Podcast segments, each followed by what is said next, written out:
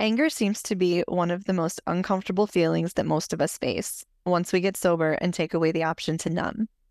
Listen as we dig into learning to process anger so that we can cope with it instead of letting it get the best of us. We talk about how we came to see anger as an important emotion, how we use it as protection from pain, and how we let down the walls so that we can move through it.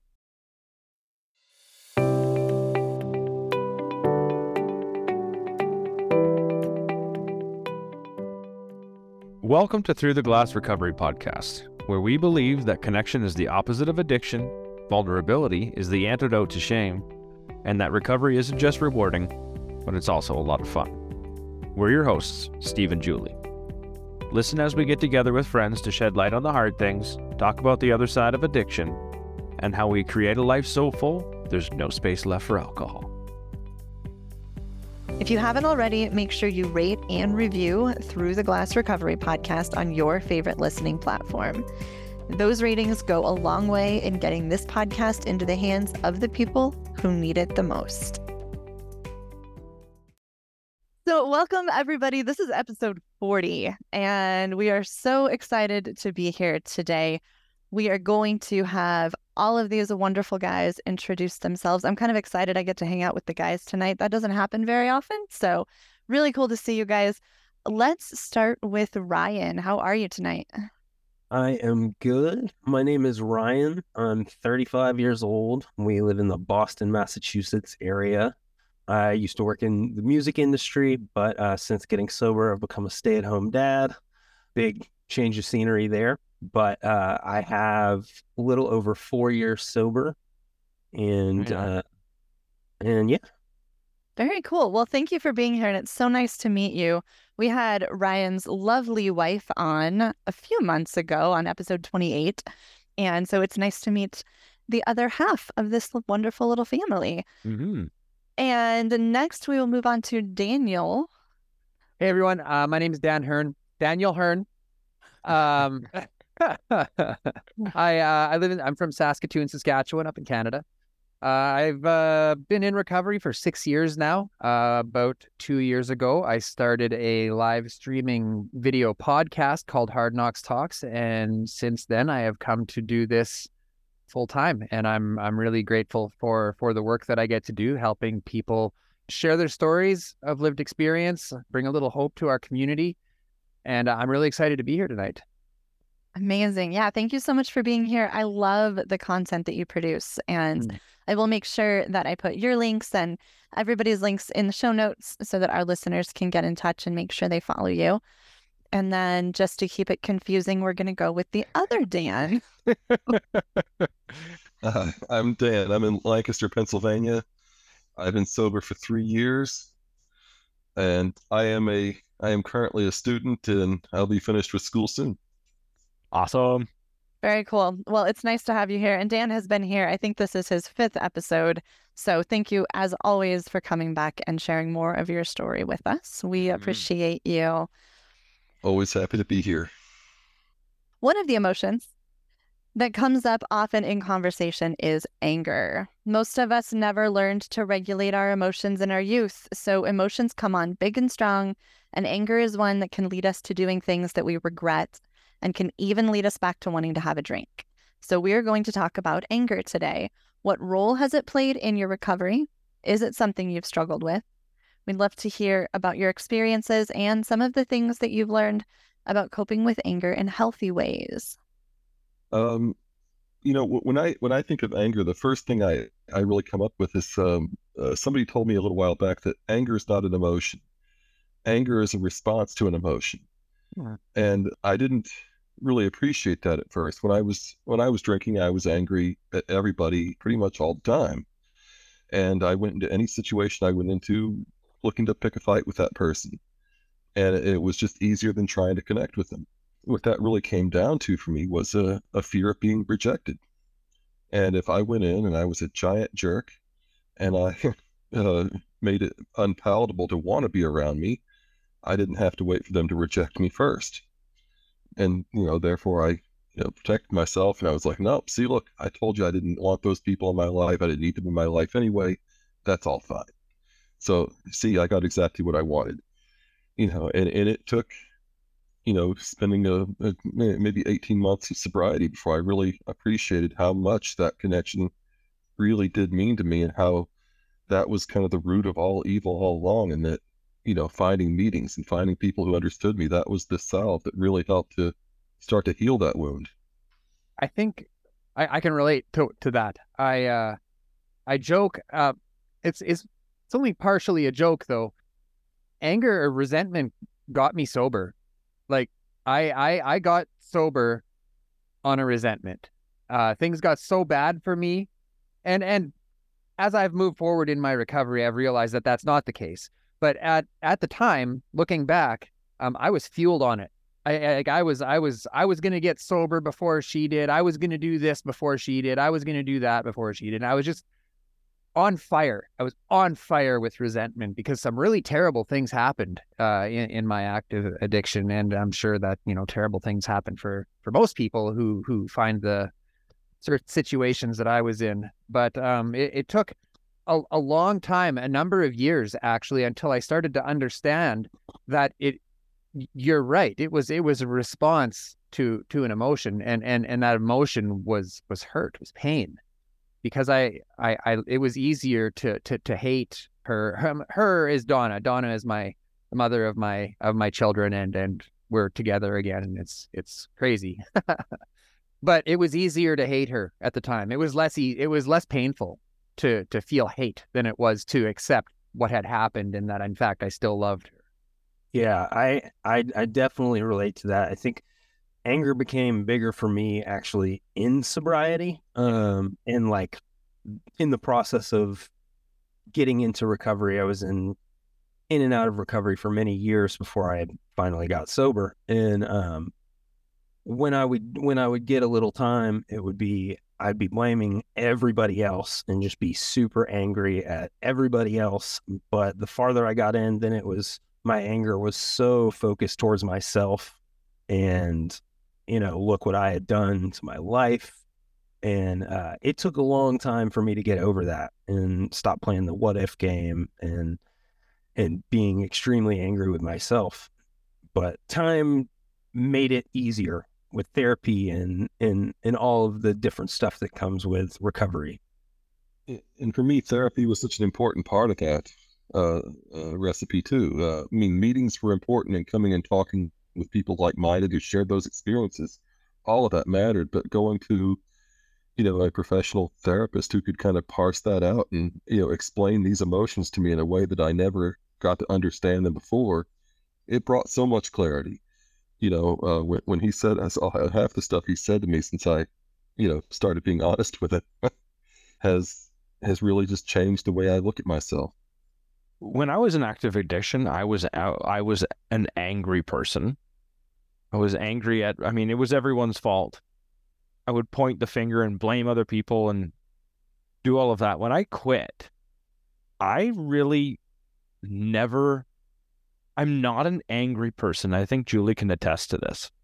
Um I'm just not an angry person. There's very few times I have actually been angry the one time I was angry, I was I blared all the screaming rock I could find and I recorded myself screaming that rock music. I was like I was just screaming disturbed in my truck for half an hour, 45 minutes, drowning pool, just going to town and it that was like that was the first time I really felt like anger. I, I wasn't even, I was angry at someone else and I was angry for the way I was being treated and, and I was angry for feeling the way that I did.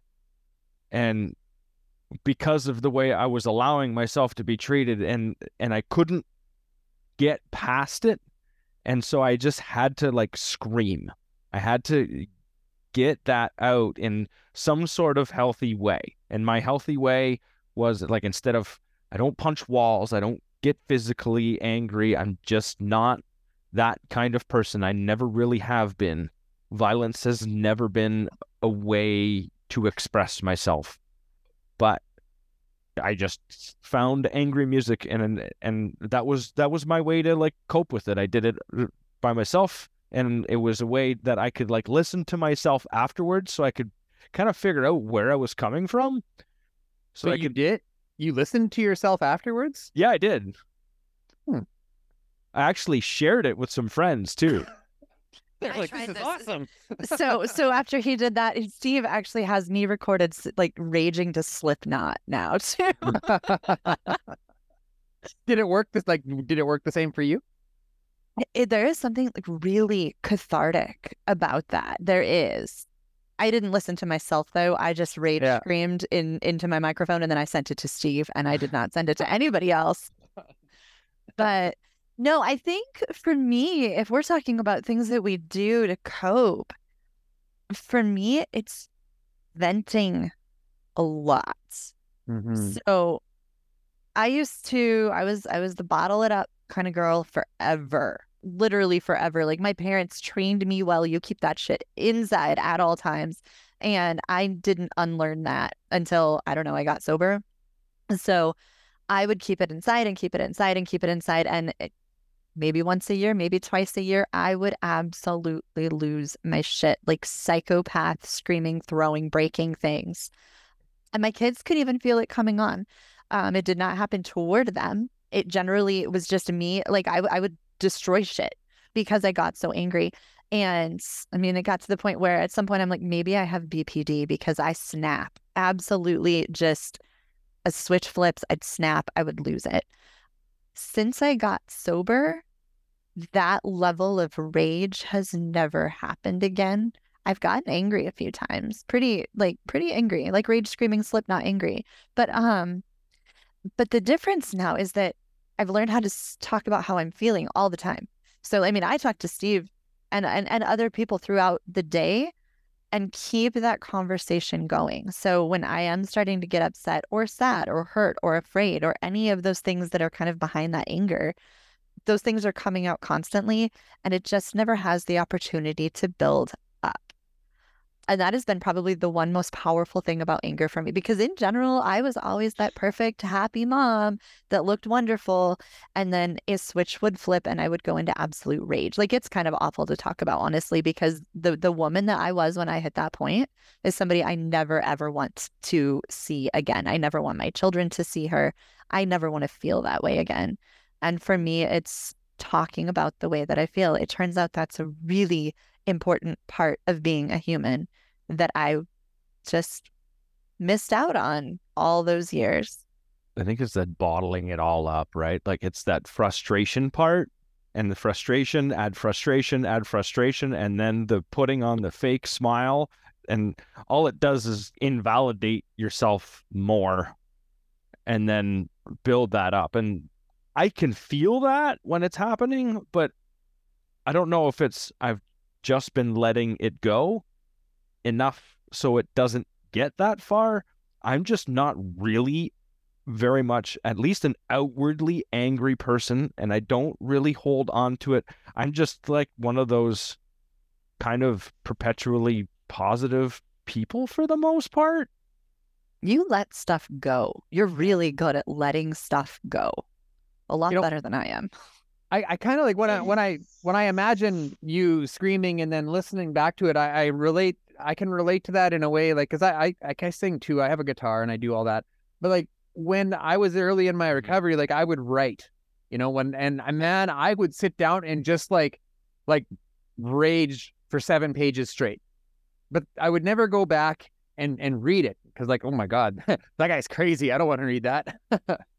So like what was that like like what was it like when you listened to it again? Like did that did that bring you any kind of healing or was it just like yeah, no that's crazy? Cuz sometimes like I can say something like something spinning in my head but it doesn't sound crazy until I say it out loud and then I I hear myself saying these crazy things and I realize that that's crazy. I can't believe that was even bothering. me. It was, it, So it's kind of like what Julie said. It was cathartic. It was also like Mm-hmm. I got to hear the parts of me that I really didn't want to hear because I could feel my anger in my voice. And if hmm. it's not a place where it's just it was never a place that I've ever visited before. That was a new experience for me, and then re-listening to it was one of those things where I get a chance to go back, and although like I was exhausted after that because I never let that side of me get fed. Does that make sense? I never really fed. I fed it that night. Mm-hmm. I, I, I really did, and I learned that there is no benefit to me going that far. Like there is nothing. There was nothing. It was it was healthy. It was a healthy way for me to let it go, but I think that was a whole bunch of the bottled up of my past that finally came straight forward and I had no choice but to like just feel it. And I still have them. I still have that. I can go back and listen to it. I I, I like to keep my stuff because it's a reminder of where I used to be. And I still have all of all, all like all of those journal entries and stuff like that. Like it is to me if I want to experience that again because I'm in a place where where that might that lesson might be helpful, at least I can go back and learn that lesson again. Yeah. I like to read through old journal entries too because it takes me back to a place I was, whether it was last week, last year, two years ago, whatever it was. And it and it and sometimes I think sometimes it's easy to lose sight of the progress that we make along the way. At least it is for me. And and going back to look at that, you know, solidifies to me exactly where I am today compared to where I was back then, and it shows where that progress is. And you know, if I go back far enough, I'm sitting there looking at a guy who was, you know, completely compartmentalized. Nobody saw everything. I, I let people see what I wanted them to see, and that was it. And, and it, it, it came out of the same thing. It was all bottled up, and I didn't want to talk about it because I didn't want anyone to see me as weak. I surely didn't want anyone to see me cry or something. That would have been the end of the world. And you know, I think uh, early on in a meeting, I heard somebody say, "If uh, if I can talk about it, I take away its power over me." And you know, I've held on to that statement. I carry it right around with me now, and it absolutely, you know, is the first thing. If I, you know, am really down on something or whatever is going on, that's the, the that's the way out. That's the way to let it go. Because I'm a person who holds a grudge on somebody. I I'm the person who has a hard time letting stuff go. But if I can go out and I can sit and talk to somebody about it, you know, all that weight comes right back off my shoulders. I don't have to hold on to it anymore. It's not mine anymore. Venting, venting's been really big for me. My poor parents, and like, you know, they're they're they're happy I'm sober, so they gladly, you know, indulge. But you know that and finding like my core group of, you know, my my inner circle that I can talk to, and and bouncing stuff off of them and and just like, kind of like Daniel said like after saying it out loud is it is this reasonable? Am I being rational? Or you know am I letting another emotion get the best of me? Just saying it like that that's huge.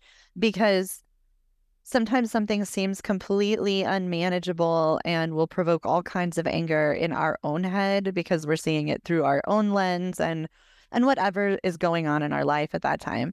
But as soon as we give it to somebody else they can kind of flip you know they can they can see it through their own lens and kind of flip that around and be like here's what i'm seeing and you're like oh shit i think i was overreacting. And then you feel worse. Uh, well at least i don't know i mean it'll calm me down at least um, and make me realize that i'm i'm maybe being a little well, bit crazy. that, that, that awareness stop, is the important digging. thing though because if, if i overreact and i may take out that frustration on somebody who didn't deserve it you know, it's I, I, realize now that that's my fault, that, that that that's my part in this, and I can go and say I, I shouldn't have talked to you like that. We, you know, uh, this is what's been going on with me, and sadly, you, you you you know you took the brunt of my ire, and that never should have happened. Whereas before, it would have been their fault for some reason. Mm-hmm. That's me and my wife. I, I I'm so grateful every day that we're both in recovery, so we understand one another and everything. But you know, we we could not be polar opposites. I don't think though. We're very opposite in just the way we are and operate. So mm-hmm. it's it's great to have her there to always be like, really? Like, Mhm. check yourself. when I was when I was in um, early recovery, like I was talking about earlier, I, I don't know what I would have done if I did not have those rooms to go to. You know, if I didn't have those those meetings to go to. I there was some times I look back now, like I went in there spitting fire like a crazy man. Like like legit. Like I was like talking about murder, talking about like I'm gonna kill like I was crazy. And and they and nobody ever told me to shut up. Nobody ever you know, like like, once or twice, people were like, you know, I don't know if that's but but for the but they Right. never said stop. You know, I got it out and I kept getting it out. Like for the first like two years, like it was just it was a say I I don't know how they put up with me to be quite frank and honest. But man, I'm glad I'm glad they did because they gave me a community where I could go and practice trying to be a human being, you know, practice trying to be someone who's trying to get better. You know, and and that was yeah, I I I get it. The venting thing, I mean, it's still important. It's just I, I vent a little different different things. Well, you say you don't know. You say you don't know why they put up with you, but the reason they put up with you. Oh, I know why. I don't know how. I don't know oh. how. like we've all been there though right Yeah. we've all been that person that's that's Yeah. raging the crazy shit like eh, you're gonna show up and everybody else is gonna be like ooh yeah i have felt that before yeah. that's how they Yes, do it because mine, they like, And- and understand hearing it. someone say that is a reminder that I'm never alone. yeah.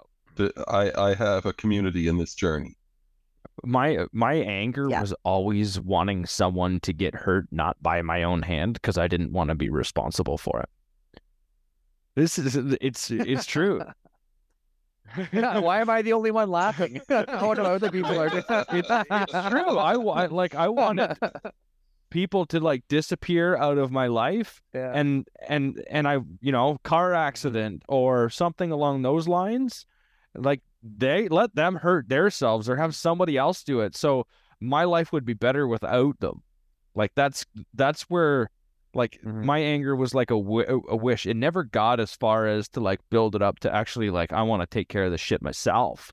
But I like I can see how it would get there. I just never got that that far of like holding on to it. Like Julie said like I just I guess I let it go. There's there's nothing fucking it's either the fire it's the fire of passion like like you were saying Dan you used it as as a fire and motivation to give you purpose it was a protective factor as well. It was protecting me Mhm. from uh, even deeper hurt. Although I didn't no you don't it. until like you finally after two years get a chance to like scream it all out and and in all of its vulgarity and, and then once it that's mm-hmm. that's the beauty of the rooms right? You get to vent it all out and finally when when you've lost all of the words to say all the hateful things and you're all done with it you can turn around and go wow did i ever mm-hmm. friggin hate for a long time? Wow eh, and hopefully someone comes in angrier than Not you, so you can be like, "Well, at least that wasn't that bad." now that guy's crazy. no i think too it's like anger is a secondary emotion right? Anger is just covering something else up and for a lot of us it's either fear or hurt there's other things for sure but but when you start feeling angry i mean the first thing you you really need to do is figure out is it is it hurt? Is it fear? Is it what what's going on under there? Nobody that's the stuff nobody wants to to talk about so f- like anger is your wall right? Mm. but once you get rid of the wall and you figure out what's behind it that's when you start actually coping with your stuff and figuring that out. Like, for me so i would when i got angry with my kids I was trying to control them into being who I thought they were supposed to be because I wanted what was best for them. And then it also, there was a certain amount of also, I want to look like a good mom, right? Mm. So if my kids were acting like little spazzes at the grocery store, I would feel like I look like the bad mom here because my kids are running around like little psychopaths. And you know, so then I would get angry that, and, and I, so I was trying to control all this other stuff. I was trying to control what people thought of me. I was trying to control my children who were just being children, trying to control all of this stuff. Then the anger would build up inside of me. All of that was just fear. you know, whether I'm trying to control my kids' behavior when they're five or whether I'm trying to control it when they're 15, it's out of fear because I want what's best for them and I worry about them, or because I want to feel like I'm a good mom and I want other people to think that I look like a good mom. And so, I mean, getting past the wall of the anger and then figuring out what's actually under there, then you can start doing something about it. Like, I, so I've been reading Codependent No More by Melody Beattie. I might have talked about it on here already. I'm not sure. I, I railed against reading that book forever because I was like, I am not codependent, damn it. But turns out I am. So I want to control people into doing the things I think are best for them. Once I realized all of that stuff underneath the anger, then I could stop trying to control everything and then the healing starts happening and then you know the anger doesn't happen quite so much because i'm letting the other stuff go and there's just like there's so much digging you can do into all these different emotions and start learning healthy ways to see the world learning healthy ways to see yourself learning healthy ways to interact with other people like there's just there's so much growth that's there if you let down the anger wall and then figure out what's on the other side of it and it's not going to be pretty and doesn't feel good to look at almost every time. Like it's you know that makes you squirm and it makes you cringe and whatever but that's where that's where like the, the healing and the growth happens i think I think, I think at least for me, I know I, I would always feel bad about how I was feeling and feel bad about how I reacted and feel bad about all and you know the the the opposite way I try to look at that now is I'm not going to feel bad for being angry about something because you know it, it probably does come from a place of fear. That's usually how that works for me. So it's, you know, uh, uh, the fact is what I'm feeling at any given moment is exactly the right thing. That's exactly what I should be feeling, and I'm exactly in the right place at the right time. The question is, is not what. The question is, is why. And to look down and say, why am I getting this worked up over that? Because mm-hmm. this doesn't have to be something that ruins my day. Yeah, every time I take a step back and look, it's usually fear based when I'm angry, almost always. Me too. You know, I'm I'm working on some new designs right now for for some merch. So there's going to be new merch. That's exciting. So, but but uh, you know, it's it's such a fearful process. You know, because you're working with a graphic designer, and like you know, if you're if you're like me and you have something in your life that you're very passionate about, you know, uh, a little bit of ego gets involved there because mm. you want everything to be perfect. You want to put your best foot forward and project all the professionalism and have all of the correct symbolism and messaging and and like this is really challenging for me. And I remember when I was first doing some brand work to get the brand done, I had to turn it over to someone else because I was going crazy. Like a brand is very important. If you talk to any big corporation, you'll like you'll understand branding is very important and and that makes me want to take it to a place of perfection but that just gets so filled with fear that that eventually I had to turn it over and I sort of forgot about that when I started down this new merch uh, adventure. And uh, yeah it's definitely you know the fear right. of failure the, what if nobody likes it? What if what if it you know what if I what if I lose a bunch of of money? Or what if you know there's a million what ifs? So like I can I can understand uh that. That brings up Ugh. to me getting a tattoo right? You have a tattoo artist and they show you they show you the mm. the picture and then you're scared to tell them that you don't like it even though you know it's a permanent piece of mm, art that's going to go on your body and you want to make sure that it's right. And i remember my f- first tattoo experience where i was like i have no idea how i'm going to respond to this because you're a people pleaser and all the rest. Like it's hard to say no i don't like that. And you know, especially when you're getting a big mm-hmm. piece, because I was I was getting a big piece. My first one was my whole back, right? I've got a giant phoenix on my back, and like that is hmm. that was it's I you want it to be perfect, just like you're saying, because that's mm-hmm. yeah, it's stuck on here, stuck on your body forever, right? And once it's there, and but you yeah. don't want to be insulting and you don't want to do like they're putting the tattoo on my back. What if I make them angry? Am I gonna have to find another tattoo artist? I want this now. I want this yesterday. yeah. Don't want to hurt their feelings. I'm you know, that's funny. I'm going through that same thing with my with my graphic designer because like it's like is it okay? He's like, is there any more edits? And I'm like, no, no, it's good. And then I'll look at it for a few hours and then it'll be like, you know, uh, and I keep doing that. And eventually he's going to start charging me more money. But like, I'm starting to think he's going to start taking it personal as though this isn't his full time job and he does this all the time. yeah. Oh, I used to do the same thing. I would never, I have quite a few tattoos and uh, I would be, I'm a huge people pleaser. So saying no, I'm like, eh, I just like never did it. I've had two cover ups because of it. But luckily now I'm able to, you know, express what I need. And I think that's probably where a lot of um, the anger or frustration, the build up to it is it is just not having boundaries, right? Like just allowing myself to get walked on and like you said you just instead of saying no like i don't really like this this isn't really matching you know the uh, using the tattoo for an example this doesn't line up with you know the way i want to see this.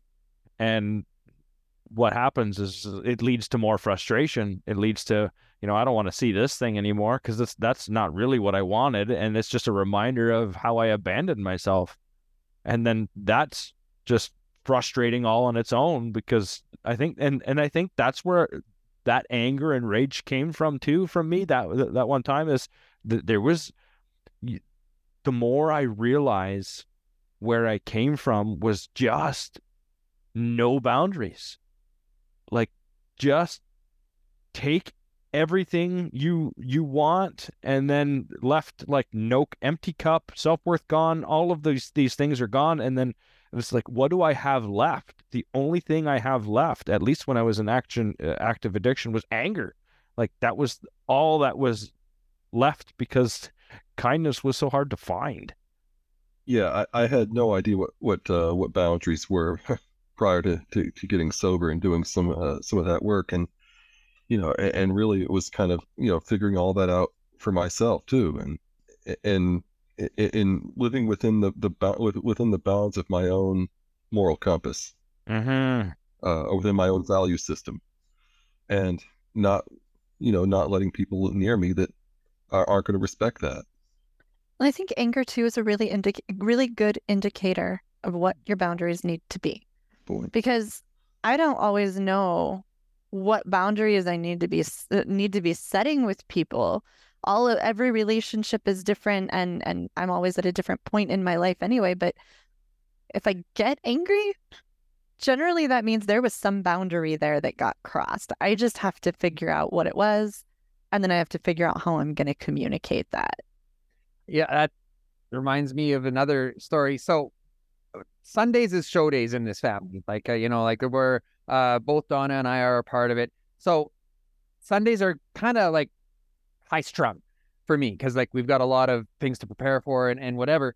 But I need to have some quiet time on Sunday afternoon just to prepare, right? And typically every day, like because I wake up so early, I, I I do I get to have a nap in the afternoon every day. It would seem except for Sunday. Every single Sunday, you know, uh, some a family member would come over, or the kids would be extra loud, or or whatever. It took me over a year to decide that my anger was valid, because like every Sunday I would get angry and I would be like, am I being an asshole? Like, if I get mad and I say I need this, like, is that okay? You know? And it took a year for me to finally be like, you know what? No, the stress is getting so much. Like, I need to say something. And I didn't blow up. I, I just said, look, I need this. Like, I this I need this. And Donna was like, okay. And that was it. Took me a year. mm-hmm. Oh, asking for what I need was it's it's still a struggle sometimes. Um, and you know, then then when I don't ask for what I need, mm-hmm. then I get mad, mm-hmm. and it's like, but I put myself in this situation. Uh, mm. and, or, sorry, yeah. Yeah, I just got excited. Sorry. or or how about this one? They should know what I need. Ooh, that's right. Steve gets up and walks away. Oh. yeah, uh, yeah. Expectations lead to resentment. Oh right? yes, premeditated. Yes, absolutely. Yeah. Right, and we we uh, we expect people to know what we want and what our boundaries are, and yeah. without telling them. Yeah. And, and if we if we don't communicate that, then it's on us when they don't know. Yeah, and that, for the longest time, like I would say, I would say to Don, I know I'm talking about Donna a lot tonight. Maybe I need to do some work there. There's just so many like relationships are tough in recovery, and for all of the normies out there, relationships are just hard. So you know, and I, I share my experiences of what it's like. But you know, like I, I would always say to, I would always still do. I'm like, you have to tell me what you need. You have to tell me what you need. And I spent a year saying she should know what I need inside my own head. So it was just like, it wasn't the booze or the drugs. Like I'm, I'm just like, you know. well, the booze and the drugs are just symptoms of all the things that are that, that are still wrong that yeah. we still have to work on, right? They were they were my best attempt at a solution at the time. Yeah. At the time, yep. Turns out communication might be a better solution. Ooh, mm. Julie, coming in hot. Mic um, drop moment. Yeah, yeah, sure. And I, I think that that's going to lead me into wrapping this up. So, Dan, right away, you said anger is not an emotion; it's a it's a response to an emotion. That kind of set this whole thing off, and you talk about hitting the nail on the head using anger to not show weakness.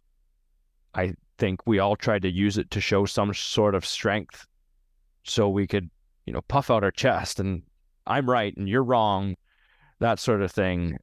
Anger was the wall, comes from frustration, losing control, not having boundaries, self abandon, not being heard, and then really good ways to we all talked about venting. We all talked about having a place, a safe place to put it. I think we all need a safe place to put this. And that's where the groups in our recovery communities, however we recover, whether it's your spouse, and then communicating our needs and making sure that we communicate what we need or what our partner needs. Because that's, I think, the main part is if we didn't really communicate any of this and we just had those expectations, it's going to be really hard to have any of those met.